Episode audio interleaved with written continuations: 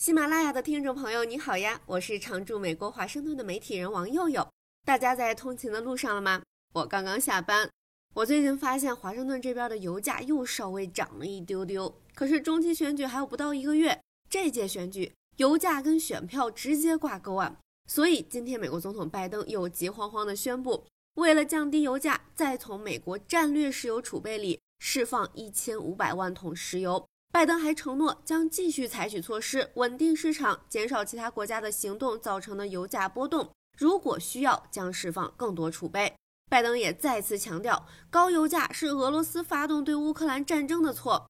然而，美国每天的消耗量就将近两千万桶，这点释放连一天的量都不够啊！所以，美国记者就问拜登：“你这时候宣布释放石油储备，是不是纯政治动机，为了帮民主党竞选？” Mr. President, Mr. President, what is your response? I don't hear. Can you speak louder? What is your response to Republicans who say you are only doing this SPR release because to help Democrats in the midterms? Where have they been the last four months? That's my response. Is it politically motivated, sir? This No, move it's not. three weeks We're- before the midterms.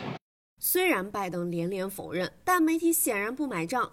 彭博社、美联社等多家美国媒体都报道说。 拜登的最新行动具有明显的政治动机，因为目前拜登自己的支持率跟汽油价格的变化直接相关。而今年早些时候，拜登政府已经宣布了有史以来最大的战略石油储备释放，从五月开始的六个月，一共是释放一点八亿桶石油。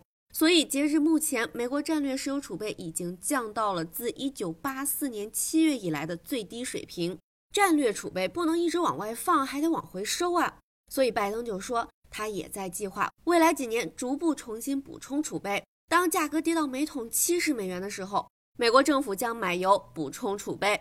现在的油价大概是在每桶九十美元上下徘徊。拜登就呼吁美国炼油商：“我说的这个价钱，就是跟你们说，你们现在可以投资放宽心增产，将来肯定能够有七十美元保底价。”但美国石油巨头还是不太情愿大幅增产，因为增产就要增加长期投入。而拜登上台之后，大力鼓励清洁能源，所以油企就觉得我干嘛冒这个风险，不如趁着油价高多赚点儿。这些石油企业的担忧也不是强词夺理，比如说，拜登今天就宣布提供二十八亿美元的资金，支持扩大美国电动汽车电池制造和国内矿产生产。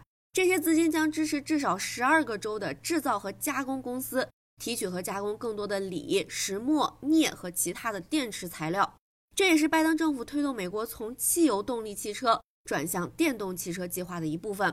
所以，一方面为了选票想让石油公司增产，一方面其实也是为了选票增加对清洁能源的扶持，进退两难。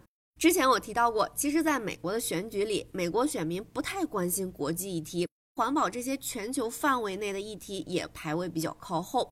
所以，政客通常就会把这些议题包装成选民关心的就业啊、经济啊这类跟他们切身利益相关的事儿。比如说，拜登今天发布这个清洁能源支持的时候，就指责中国通过所谓不公平的补贴和贸易做法削弱美国制造商，夺取了很大一部分市场。现在美国要现在美国要夺回这部分市场，虽然可能不能完全夺回这部分市场，但大胆的目标要先立上。这不，拜登就把清洁能源跟市场，进而跟就业绑定，想要吸引选民的注意力。而抓住选民的注意力，还得靠撒钱。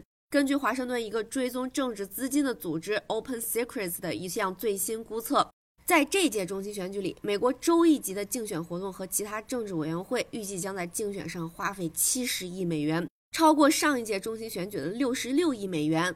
这还不包括美国参议院和众议院候选人以及支持他们的政党和超级政治行动委员会筹集的几十亿美元。所以看美国政治还得 follow the money，看钱流向哪儿，就可以更好的了解背后的逻辑。今天就聊到这儿了，拜拜。